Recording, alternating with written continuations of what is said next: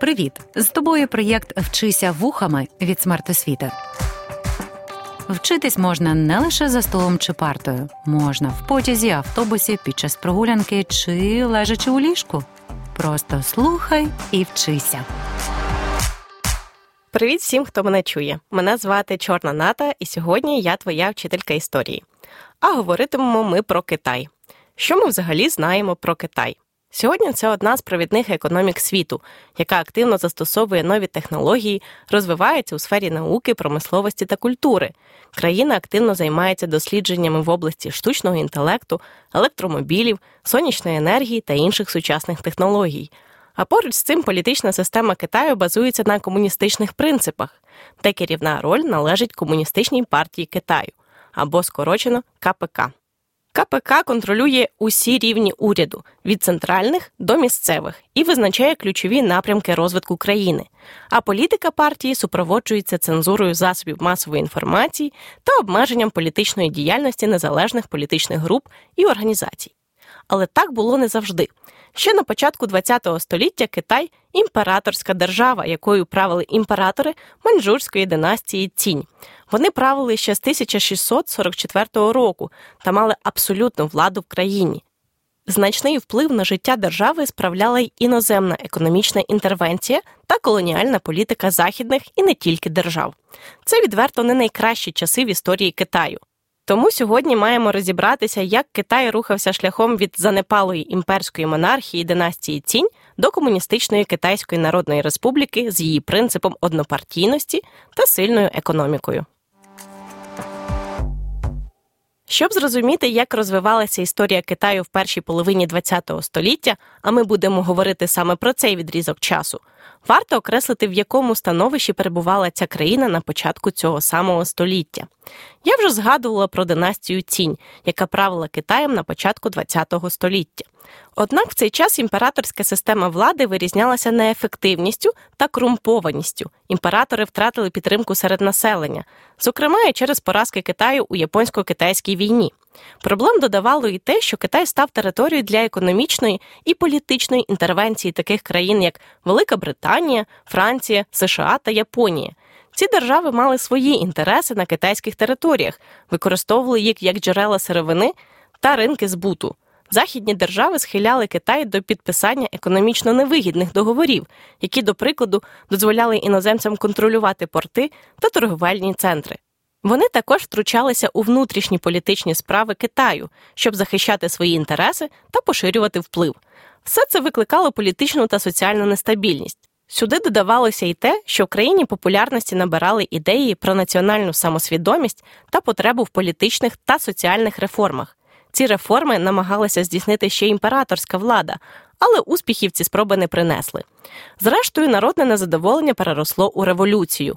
В історію ці події увійшли під назвою Сіньхайська революція, що тривала протягом 1911-1912 років. Одним із основних лідерів революції став Сунь Яцен, про якого ми далі будемо багато згадувати. Ця революція призвела до повалення влади династії Цінь та проголошення Республіки Китай а Сунь Яцена обрали тимчасовим президентом. Але він згодом відмовився від посади, зокрема через те, що не мав військової влади, і його наступником став генерал Юань Шикай. Останній, хоч і мав ліберальні погляди на розвиток держави, але відстоював ідею відродження монархії. І це стане причиною протистояння між офіційною владою та новоствореною партією Сунь Яцена. Бо в тому ж таки 1912 році Суньє Цен заснував партію Гоміндан, що перекладається як національна партія. Діяльність цієї партії орієнтувалася на принципи, сформульовані її лідером. Вона прагнула створити сучасну, незалежну та розвинену республіку на основі націоналістичних ідеалів, демократичних принципів та соціально-економічного розвитку. А забезпечити існування цієї держави мали боротьба проти іноземного впливу, забезпечення прав та свобод для китайського народу, ефективні економічні реформи. Партія була популярною серед населення, тому на виборах до Національної асамблеї, а саме так називався парламент республіки, націоналісти отримали більшість. Тобто вийшла ситуація, коли президент відстоює одні принципи, а парламент та його більшість протилежні. Ця різниця у поглядах породила протистояння. Юань Шикай все менше орієнтувався на парламент у своїх рішеннях, ба більше намагався фізично прибрати своїх опонентів. Тому це протистояння вийшло за межі ідей, до рук брали зброю. Гоміндан сподівався здійснити ще одну революцію, щоб прибрати Юань Шикая від влади. Але повстання зазнало поразки, а саму партію вигнали з парламенту. І напередодні Першої світової війни Юань Шикай розпустив Національну асамблею. По суті, країна зіткнулася із внутрішнім розбратом та боротьбою за владу. Почалися переслідування гоміндану. Політичні труднощі ускладнювала економічна ситуація. Проблеми фінансів, управління та модернізації економіки так ніхто й не вирішив. Тому перед Першою світовою війною Республіка Китай переживала часи нестабільності, а сама війна лише ускладнила ситуацію всередині держави. У 1914 році Китай оголосив про свій нейтралітет у війні, не бажаючи втручатися у протистояння. Але інші країни вирішили інакше. Річ у тім, що на території Республіки Китай Німеччина мала свої колонії, зокрема на Шаньдунському півострові. І на першому році війни Японія зайняла цю територію, витіснивши німецьку адміністрацію. Ба більше вона ще її розповсюдила свій вплив майже на всю провінцію Шендунь. Потім Японія спробувала узалежнити весь Китай, висунувши владі республіки 21 вимогу. Ці вимоги, викладені у вигляді ультиматуму, відображали спробу Японії збільшити свій вплив на Китай та скористатися війною для розширення своїх територій та впливу в регіоні. Республіка Китай пішла на угоду з Японією, однак умови були змінені. Не останню роль у цьому відіграло ставлення західних країн, союзників Японії, до її намагань посилити свій вплив на сході В цей час Юань Шикай, приставши на умови Японії, продовжив активну роботу з відновлення монархії. У 1915 році він проголосив утворення Китайської імперії, імператором якої став сам. Цікаво, що він прагнув породичатися з династією Цінь, щоб його влада набула легітимності, але не прагнув відновлення самої династії. І, можливо, йому вдалося побути імператором трішки довше, ніж 83 дні. Але не так сталося, як гадалося. Китайські провінції, очолювані дудзюнями, повстали проти імперської влади. Дудзюнями називали китайських генералів, які очолювали провінційні армії та, по суті, тримали в своїх руках владу в цих провінціях. А під тиском повстанців Китайська імперія проіснувала недовго до 1916 року. Тоді імператор відмовився від свого титулу, і країна знову повернулася до республіканського устрою. Отож, Республіка Китай знову мала президента. Ним став Лі Юаньхун. Всі державні органи повернулися до роботи. Прем'єр-міністром став Дуань Ціжуй. Тож вже у 1917 році Республіка Китай відмовилася від свого нейтралітету та вступила у Першу світову війну на боці Антанти. Але варто зазначити, що вона і до цього допомагала країнам Антанти, якщо не військовою, то трудовою силою. Однак, чому Китай таки вступив у війну? Річ у тім, що влада республіки сподівалася отримати вигоди від перемоги союзників у війні і розраховувала на відновлення контролю над своїми територіями та збереження своїх національних інтересів. Частково сподівання справдилися. Республіка Китай брала участь у Паризькій мирній конференції, на якій висунула вимоги про звільнення Японією півострова Шандунь і повернення його в юрисдикцію Китаю. Однак цю вимогу ніхто так і не задовольнив. Японія залишила за собою півострів, а у республіці почалися протести. Першими зреагували студенти. Вони виступили проти передачі півострова Японії і вийшли на протест 4 травня 1919 року. Молодь вимагала від уряду республіки відмовитися від Паризького миру, прагнула більш націоналістичної політики. Протестний дух рухав національне відродження Україні. Все більше населення поверталося до ідей гоміндану. Перед останнім вже стояло завдання об'єднати країну та втілити запит суспільства. Поки Гоміндан займався бойовими діями з дудзюнями, які тоді фактично контролювали територію республіки, у Китаї виникає ще одна політична сила. Комуністичну партію Китаю заснували у 1921 році в Шанхаї. Її лідером став Чень Дусю. На початках вона мала небагато прихильників, особливо в умовах активної діяльності Гоміндану. Однак самому Гоміндану у спробах об'єднати державу та знешкодити дудзюнів не вистачало військової сили. І швидко завершити цей процес об'єднання не вдалося. Треба було підсилитися. Вже у 1923 році Гоміндан налагодив відносини з радянським союзом, і навіть представники партії каталися в гості до Москви з дружніми візитами. Варто сказати, що це була не просто дружба. Радянський Союз допомагав Гоміндану з підготовкою військових. У 1925 році Гоміндан створює Національну революційну армію для реалізації своєї головної мети. Словом, Радянський Союз на той час сприяв підтримці комуністичної партії Китаю дій Гоміндану. Останній же залюбки прийняв цю підтримку, чим легітимізував партію на території республіки. Тоді ж склад КПК значно збільшився, партія набирала популярності, а серед лідерів партії особливо помітним став Мао Цзедун. Але його зірковий час настане пізніше. Невдовзі помирає лідер Гоміндану Сунь Яцен, а його наступником стає Чан Кайші. Саме він мав завершити об'єднання країни. Але в цей час легітимізовані в державі комуністи почали роботу із захоплення влади в країні. Нічого нового. Однак Гоміндан не став чекати, поки вони таки втілять свої плани. Частину представників КПК арештували. Але задля збереження відносин з СРСР більшість з них відпустили, бо комуністи ще були потрібні, адже готувався північний похід Національно-революційної армії. Серед учасників походу були і комуністи. Сам похід складався з двох етапів. Перший припав на 1926-1927 роки, а другий відбувся у 1928 році. Цей похід почався з бази Гоміндану в Гуенчжоу на південному збережжі Китаю та націлився на підкорення північних провінцій. Перебіг першого етапу вирізнявся успіхами. У 1927 році Національно-революційній армії вдалося здобути Шанхай та Нанкін. Однак всередині назріло протистояння спочатку націоналістів з націоналістами, а згодом вже і націоналістів з комуністами. Останнім пощастило найменше. Комуністи спробували створити власні бази в північних провінціях, що порушило плани Гоміндану щодо централізації влади. Це призвело до арештів, репресій та фізичного знищення членів партії. Відносини між Гомінданом та комуністичною партією Китаю були остаточно розірвані. Попри все, лідер КПК Чень Дусю виступив за те, щоб не розривати остаточно зв'язки з Гомінданом.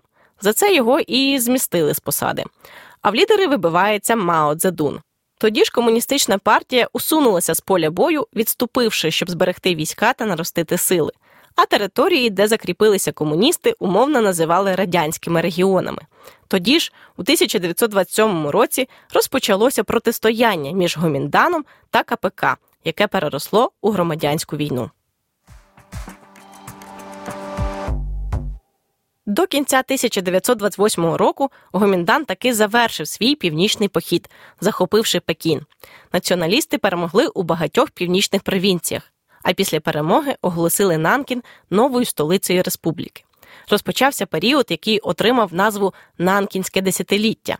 Так, якщо вже максимально відверто, то не вся територія перебувала під контролем Гоміндану. Частина території так і не підкорилася націоналістам. А ще частинку контролювали комуністи, з якими Гоміндан продовжив воювати. Однак це не завадило початку реформ в країні. Нанкінське десятиліття ознаменувалося реформами Чан Кайші. Всі його реформи охоплювали різні сфери: фінанси, промисловість, соціальну сферу, освіту. Населення отримало права та свободи, а разом з цим певний соціальний захист. Також влада здійснила спробу реформувати аграрний сектор, однак тут особливих успіхів не вдалося досягти. Панівна роль в селі залишалася за сільською верхівкою, що заважало радикальним змінам у сільському господарстві та обмежувало його розвиток. Цей час на горизонті з'явилася стара нова загроза. У 1931 році Японська імперія починає експансію проти Китаю з вторгнення японських військ у північно-східні регіони. А до кінця наступного року японцям вдалося там закріпитися та проголосити на окупованій території створення нової держави. Маньчжоу-го мала повністю залежати від Японії. Республіка Китай ніяк особливо попливати на ці процеси не змогла. А це був лише початок. Події накладалися одні на одні. Поруч з реформами та японською експансією йшла і громадянська війна. На початку 30-х років Гоміндан здійснив п'ять військових операцій проти комуністів в спробах вибити їх із радянських регіонів. Утворена комуністами Червона армія зазнала поразки у цих сутичках і опинилася в оточенні. Щоб прорвати оточення і врятувати себе, комуністи організували великий похід, який допоміг їм прорвати оточення націоналістів та перебратися на нове місце, щоб продовжити боротьбу. Здавалося, що ніщо не може вплинути на примирення націоналістів та комуністів, а їхнє об'єднання взагалі виглядало чимось неможливим. Але Японія зробила це примирення можливим. Так, причина примирення не найкраща, але напевно найефективніша з усіх можливих на той момент. У 1937 році Японія розпочала повномасштабне вторгнення до Китаю. Спільний ворог, який розпочав військові дії на всій території країни, поставили на паузу протистояння між Гомінданом та КПК. Остання пішла на це не без порад Радянського Союзу. До кінця Другої світової війни обидві протиборчі сили закопали томагавк. А відкопувати сокиру війни взялися одразу після підписання капітуляції Японії у Другій світовій війні. Так, в 1945 році дві протиборчі сили взялися налагоджувати відносини між собою. Навіть організували зустріч Чан Кайші та Мао Цзедуна. До речі, Мао Цзедун тоді вже очолив комуністичну партію Китаю. Після війни КПК почувала себе набагато впевненіше в протистоянні з Гомінданом, і це не дивно, адже їх таємно підтримував Радянський Союз. Ба більше території Китаю, які звільняли радянські війська, стали зоною впливу партії, а це в першу чергу Маньчжурія.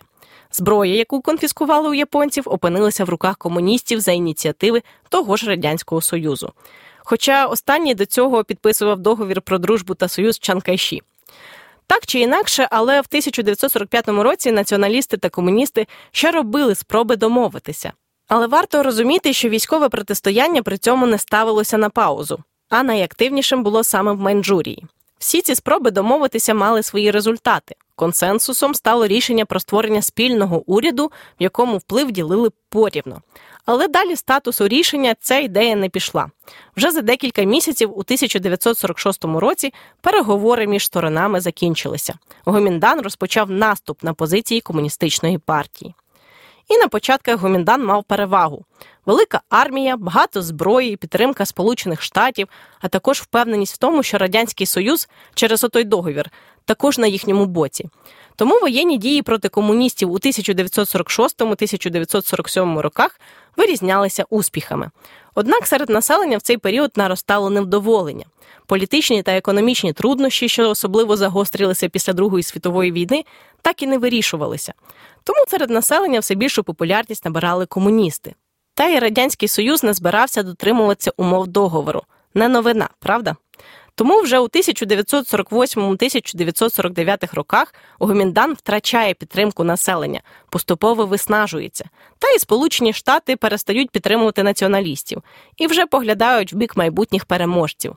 В цей період своєї сили комуністи шматок за шматком відвоювали вплив та території. Армія Гоміндану зазнала поразки.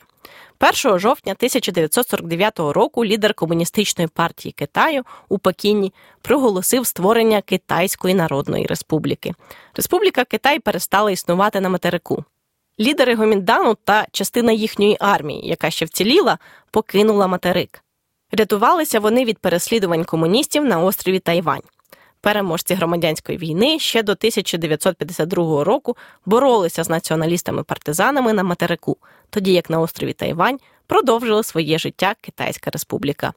А у Китайській Народній Республіці розпочинає своє правління Мао Цзедун, чи не найвідоміший китайський диктатор. Період, про який ми сьогодні говорили, вирізняється стрімкими змінами в історії китайської держави. Населення ледве встигло забути, що таке монархія, пізнати громадянські права та свободи, навчитися обирати та визначати своє майбутнє самостійно, без іноземних впливів.